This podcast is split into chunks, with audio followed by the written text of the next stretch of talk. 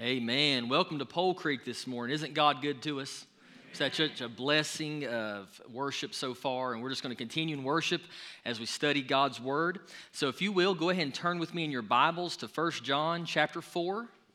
1 John chapter 4, we're going to continue our series, What is Real?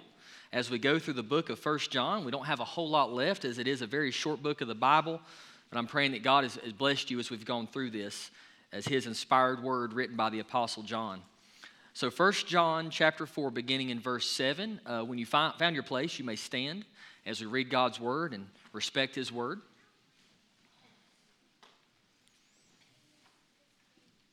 We're only going to read verses 7 and 8 for our introduction. Dear friends, let us love one another because love is from God, and everyone who loves has been born of God and knows God. The one who does not love does not know God, because God is love. Let's pray. God, we love you so much. We're thankful, Lord, for your goodness and your grace and your mercy.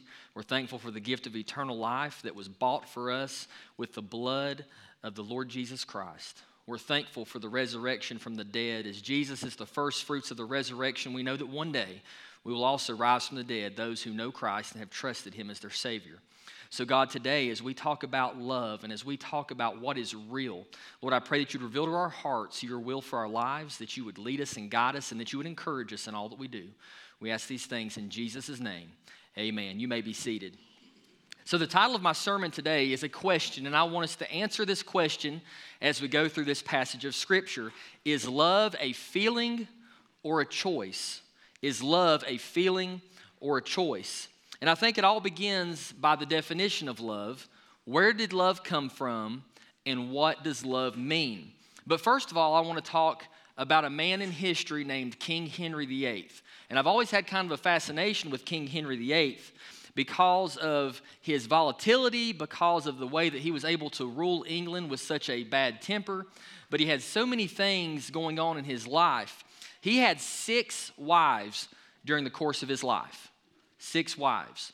He was the epitome of someone who had perverted the love. The view of love was perverted in his mind.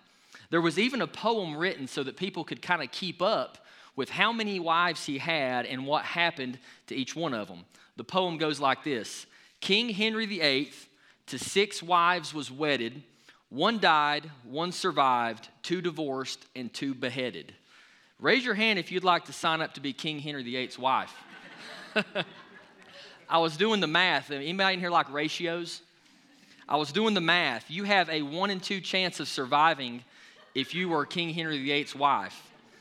So 2 divorced and 1 survived. All the rest of them died. So that's pretty rough, right? But it shows a reflection of human love, our own definition of love, King Henry VIII's definition of love. It was, I will love you as long as you can do something for me. See, King Henry's whole issue was that he wanted a male heir to the throne. So as he was married to these women, if they could not produce for him a male heir, then he would find some charges to pull against them. He would try to get the marriage annulled.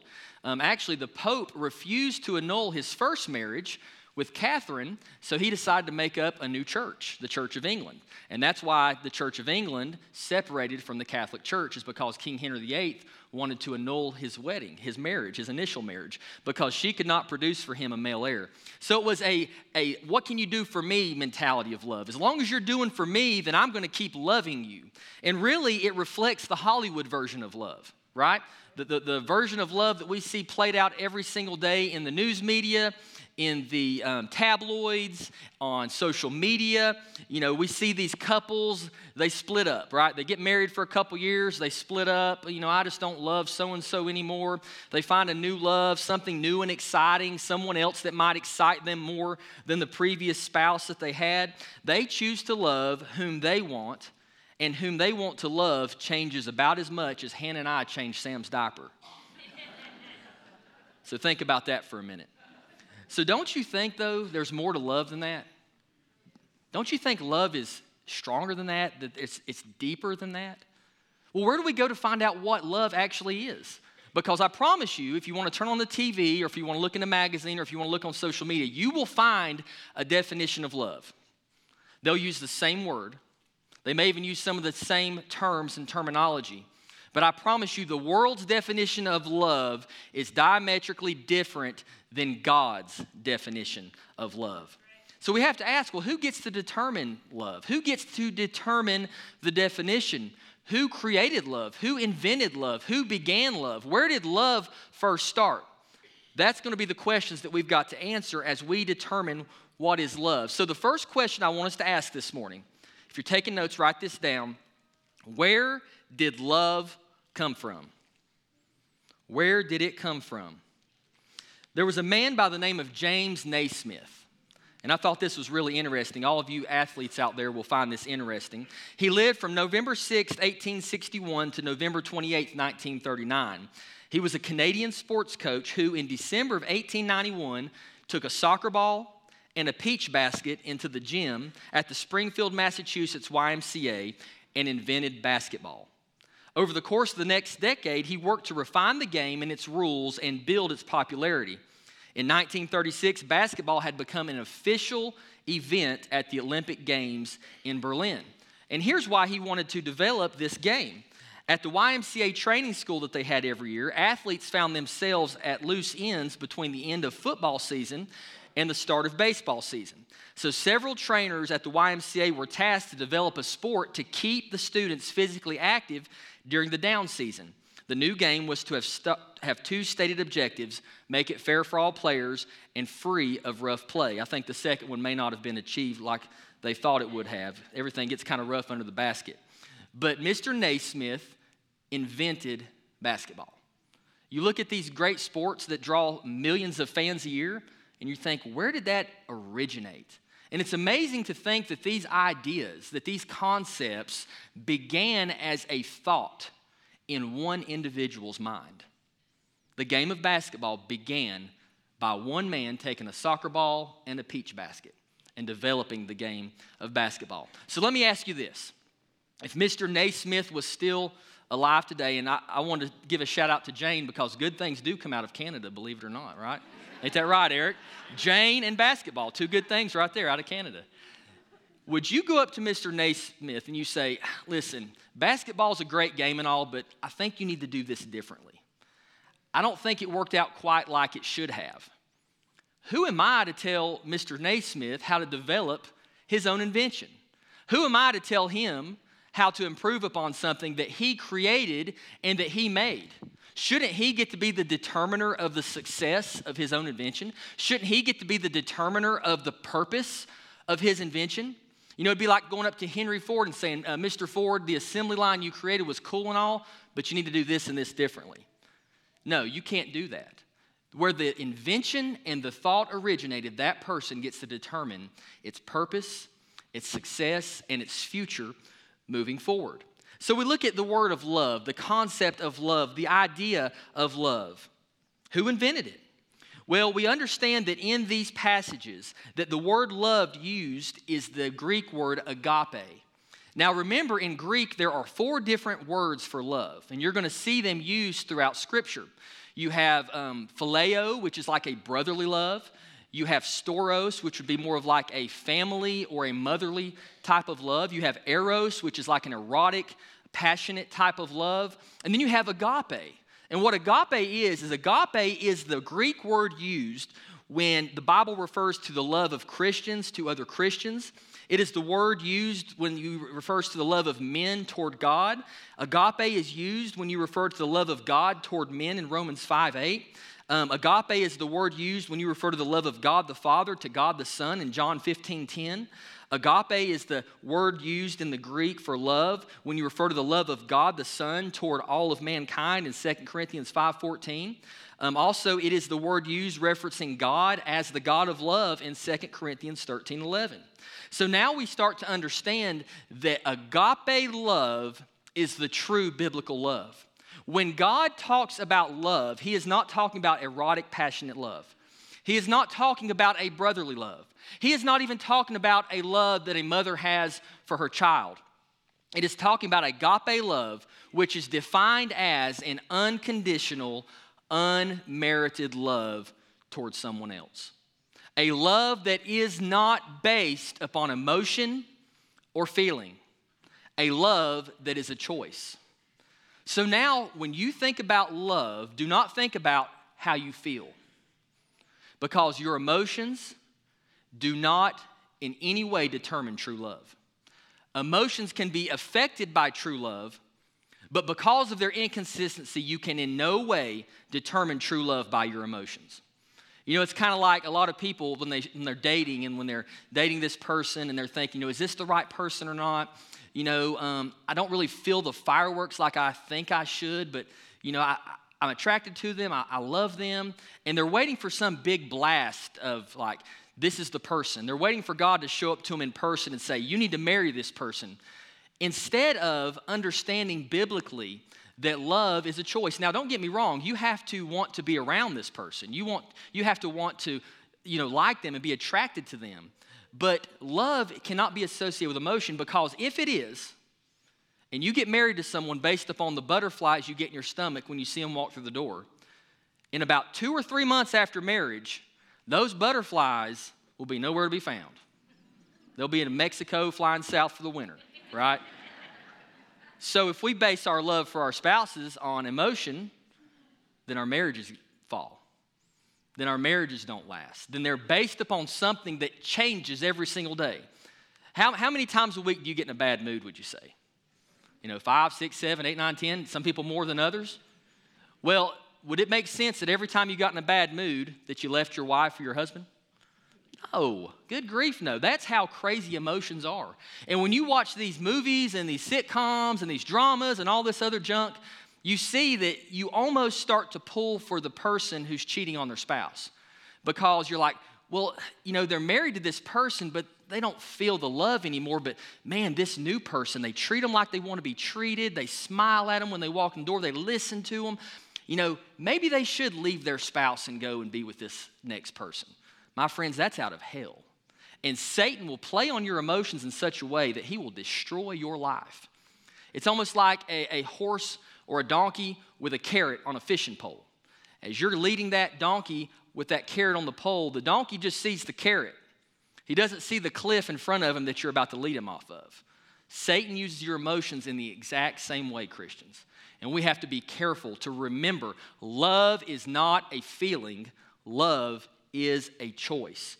In verse 7, we see that playing out very clearly, because we see where love came from. In 1 John chapter 4, beginning in verse 7, "Dear friends, let us love one another, because love is from God." Here we have the author, the originator, and the inventor, God Almighty. So guess who gets to determine what love means? God. Not Hollywood, not social media, not even your own feelings.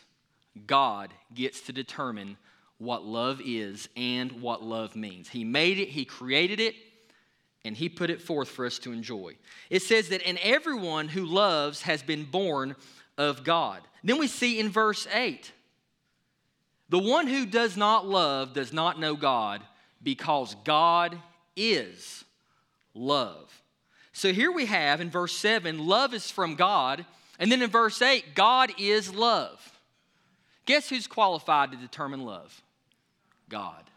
It's Scripture. And remember, we are a scriptural, Bible-believing church.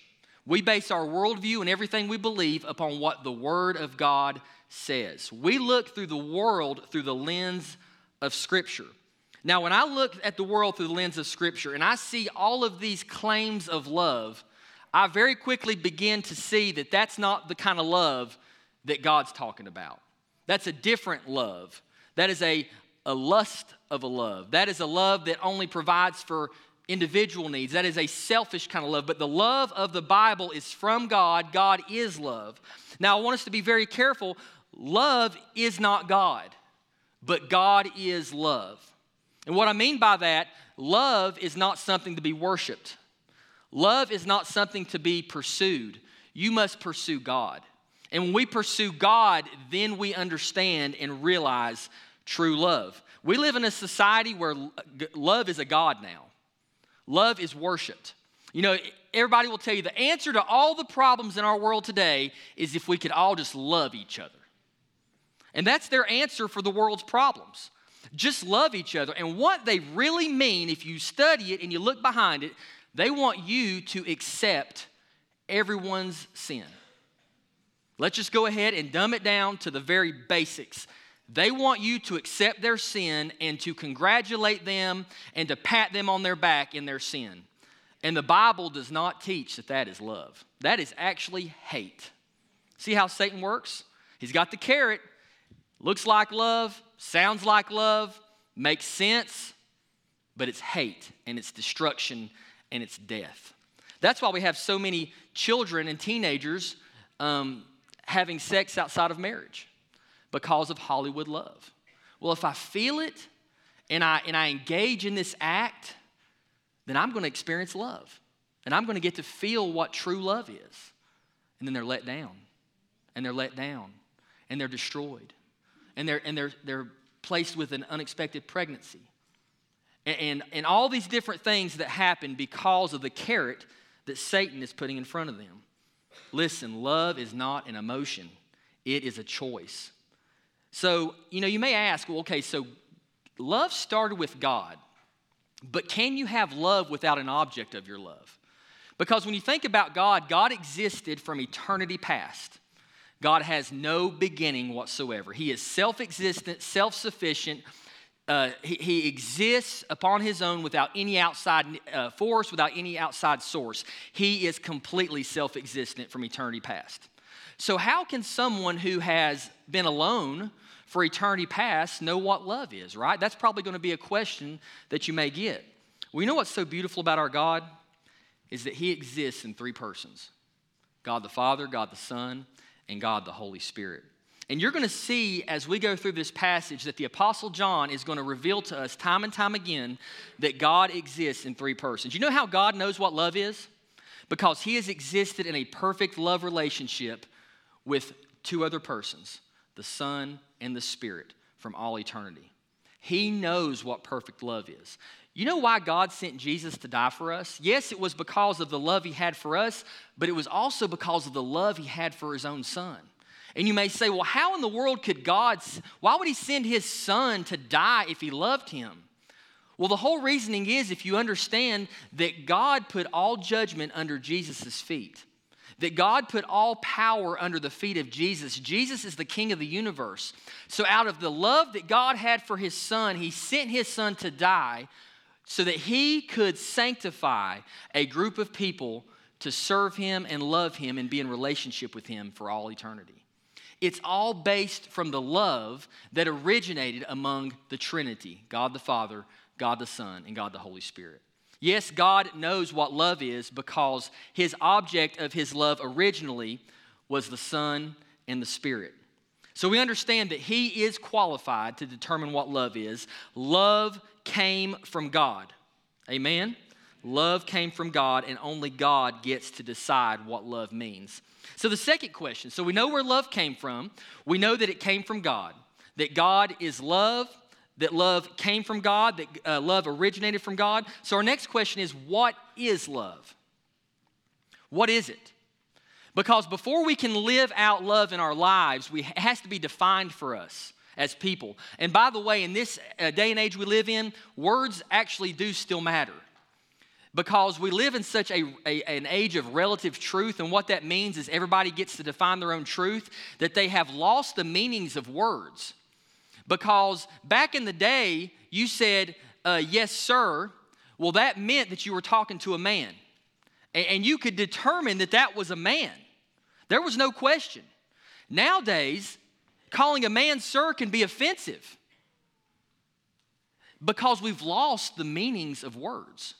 We have decided to say there is no ultimate moral giver. There is no ultimate creator. There is no ultimate supreme being. We have all become our own supreme beings. We've all created our own truths, and it breeds chaos.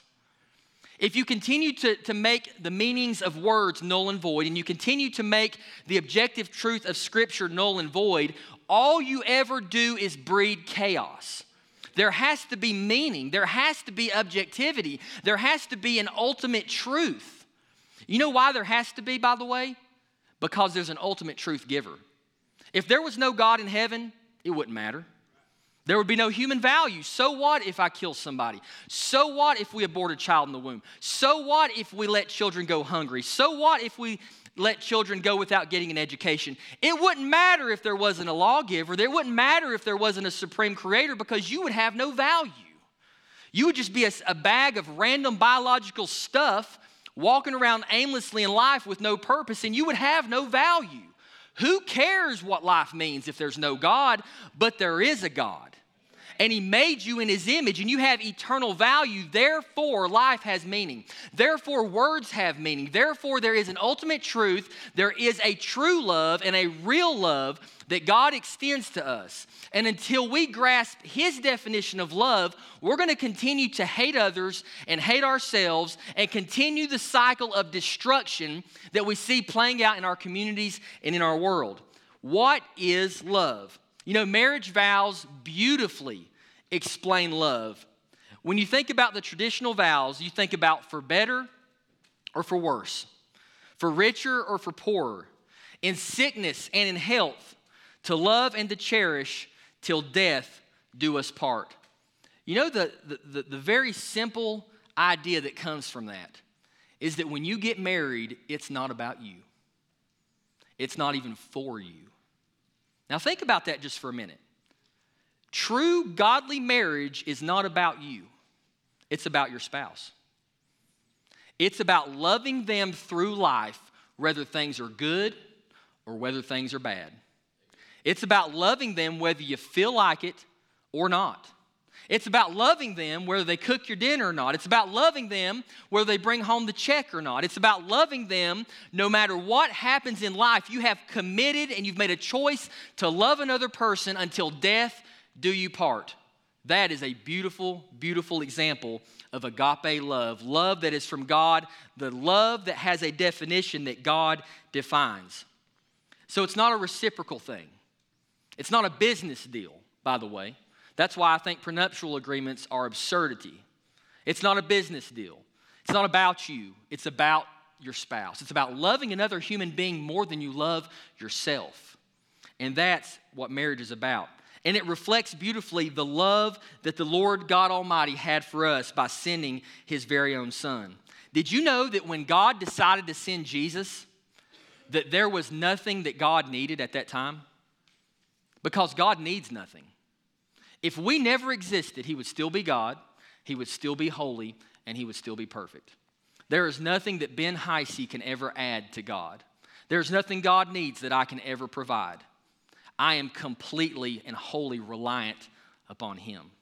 So when he sent his son to die for me, it was not so that he could get something out of it. It was not so that he could better himself or become more God. It was because of an unconditional agape love. He chose to love me, and he chose to love you regardless of what you could give him. He chose to love you regardless of how evil and wicked you may be. He chose to love you even knowing the sin that you would commit against him, the blasphemy that you would say against him. He still chooses to love you. Now that's true love. God is love. That is the definition of love that God gives. In verse 9, we see this played out so well. Read that with me. Verse 9. God's love was revealed among us in this way. God sent his one and only Son into the world so that we might live through him.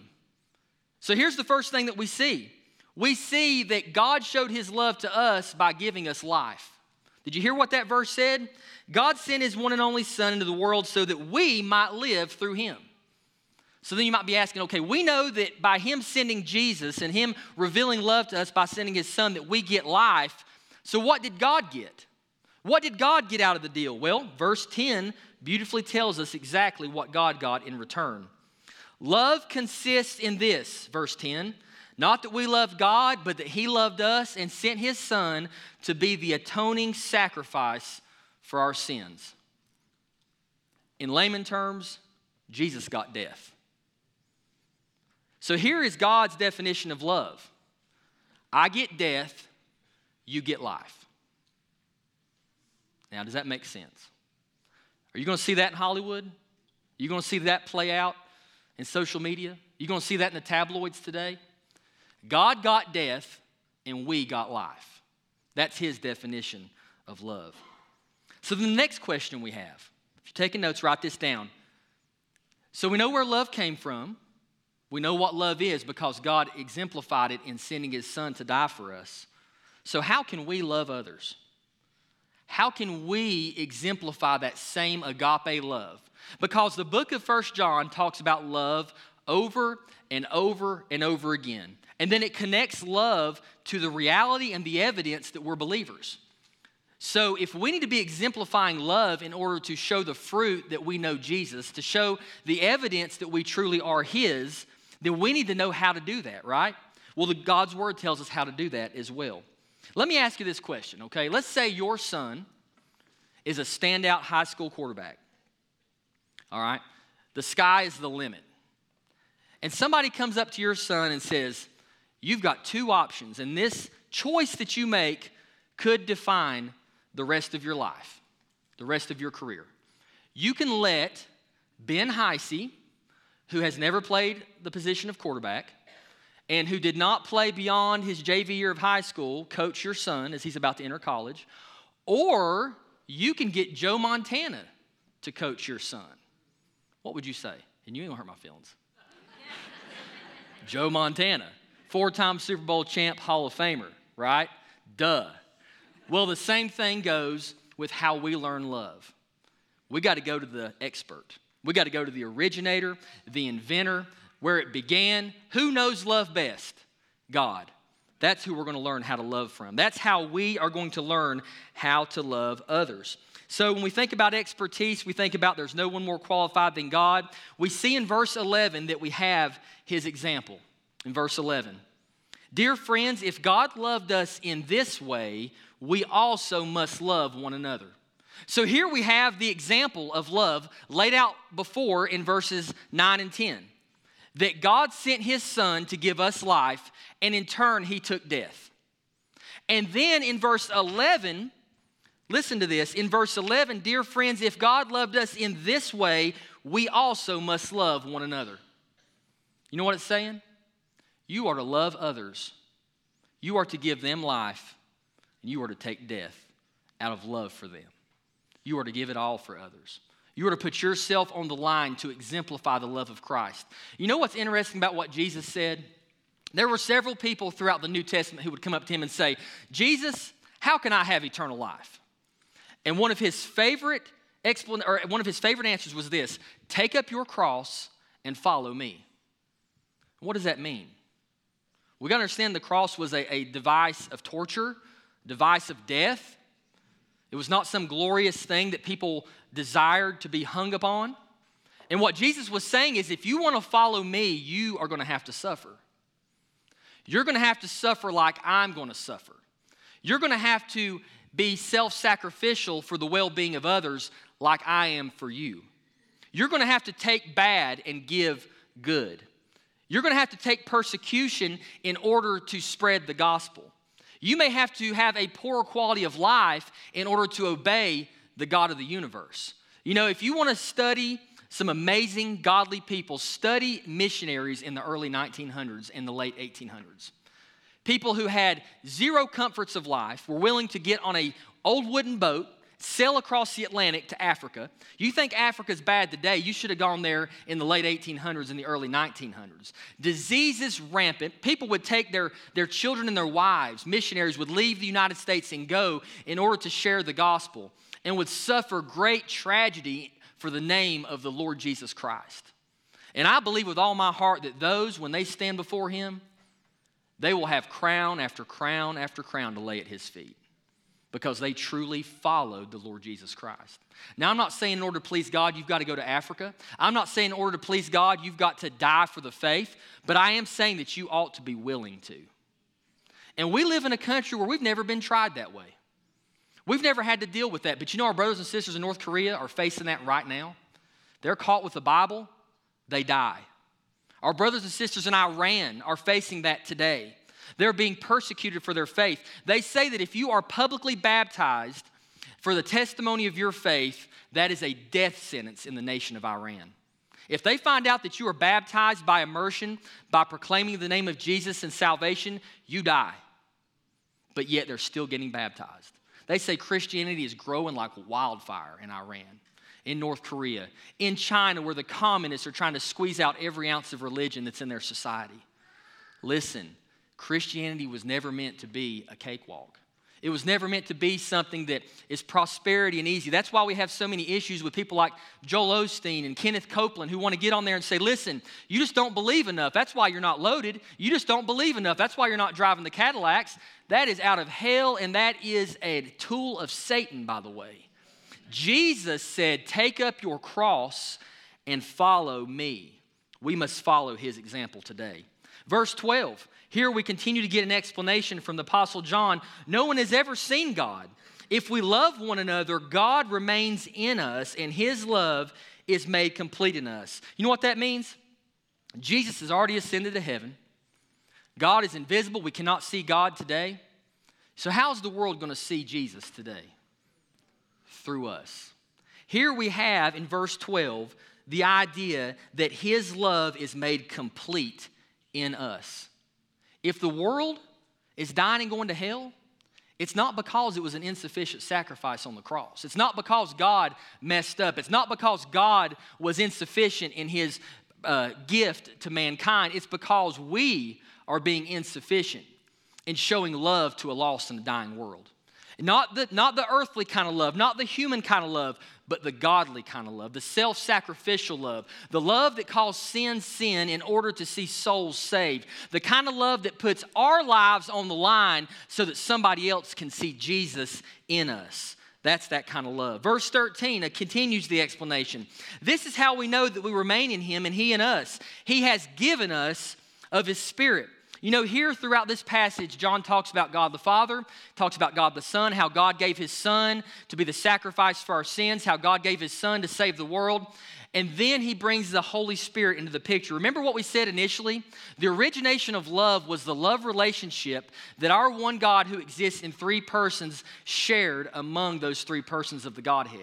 And here now we see the complete fullness of the Trinity mentioned. He was not willing to let this passage go without mentioning the third person of the Trinity, the Holy Spirit. The Holy Spirit living in us, as the book of John says. Him living within us when we get saved is what enables us to love others. It's what enables us to have the power to love sacrificially. Here we see the Holy Spirit. We go down to verse 14 and he says this, and we have seen and we testify that the Father has sent his Son as the world's Savior.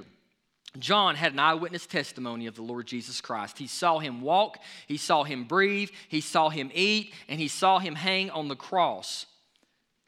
The epitome of love is that the Father sent the Son in order to save the world. And I think that's very fitting for John to round up that passage. And we have seen and we testify that the Father has sent his Son as the world's Savior. It's the stamp of approval. It's the fact that God indeed showed perfect love in sending his Son to die on the cross. 1 John chapter 2, verses 7-8, a passage that we studied a few weeks back, says this, "Dear friends, I'm not writing you a new command, but an old command that you have had from the beginning. The old command is the word you have heard, yet I am writing you a new command which is true in him and in you, because the darkness is passing away and the true light is already shining." Right there, that verse is talking about love. And what he's saying there is that love has been commanded for mankind since Genesis. But with the coming of Jesus, with the death of giving of his life on the cross, love has not been exemplified more than when Jesus paid the price for our sins. So even though it's an old command, it's also a new command because there's new light that's been brought to love now with the death and the burial and the resurrection of Jesus. Now we as human beings have seen perfect love made an example before us. We have eyewitness testimony in Scripture that says Jesus did indeed walk the earth. He did indeed die, and he did indeed rise from the dead. So now today, his love can be made complete in us when we love like he loves us.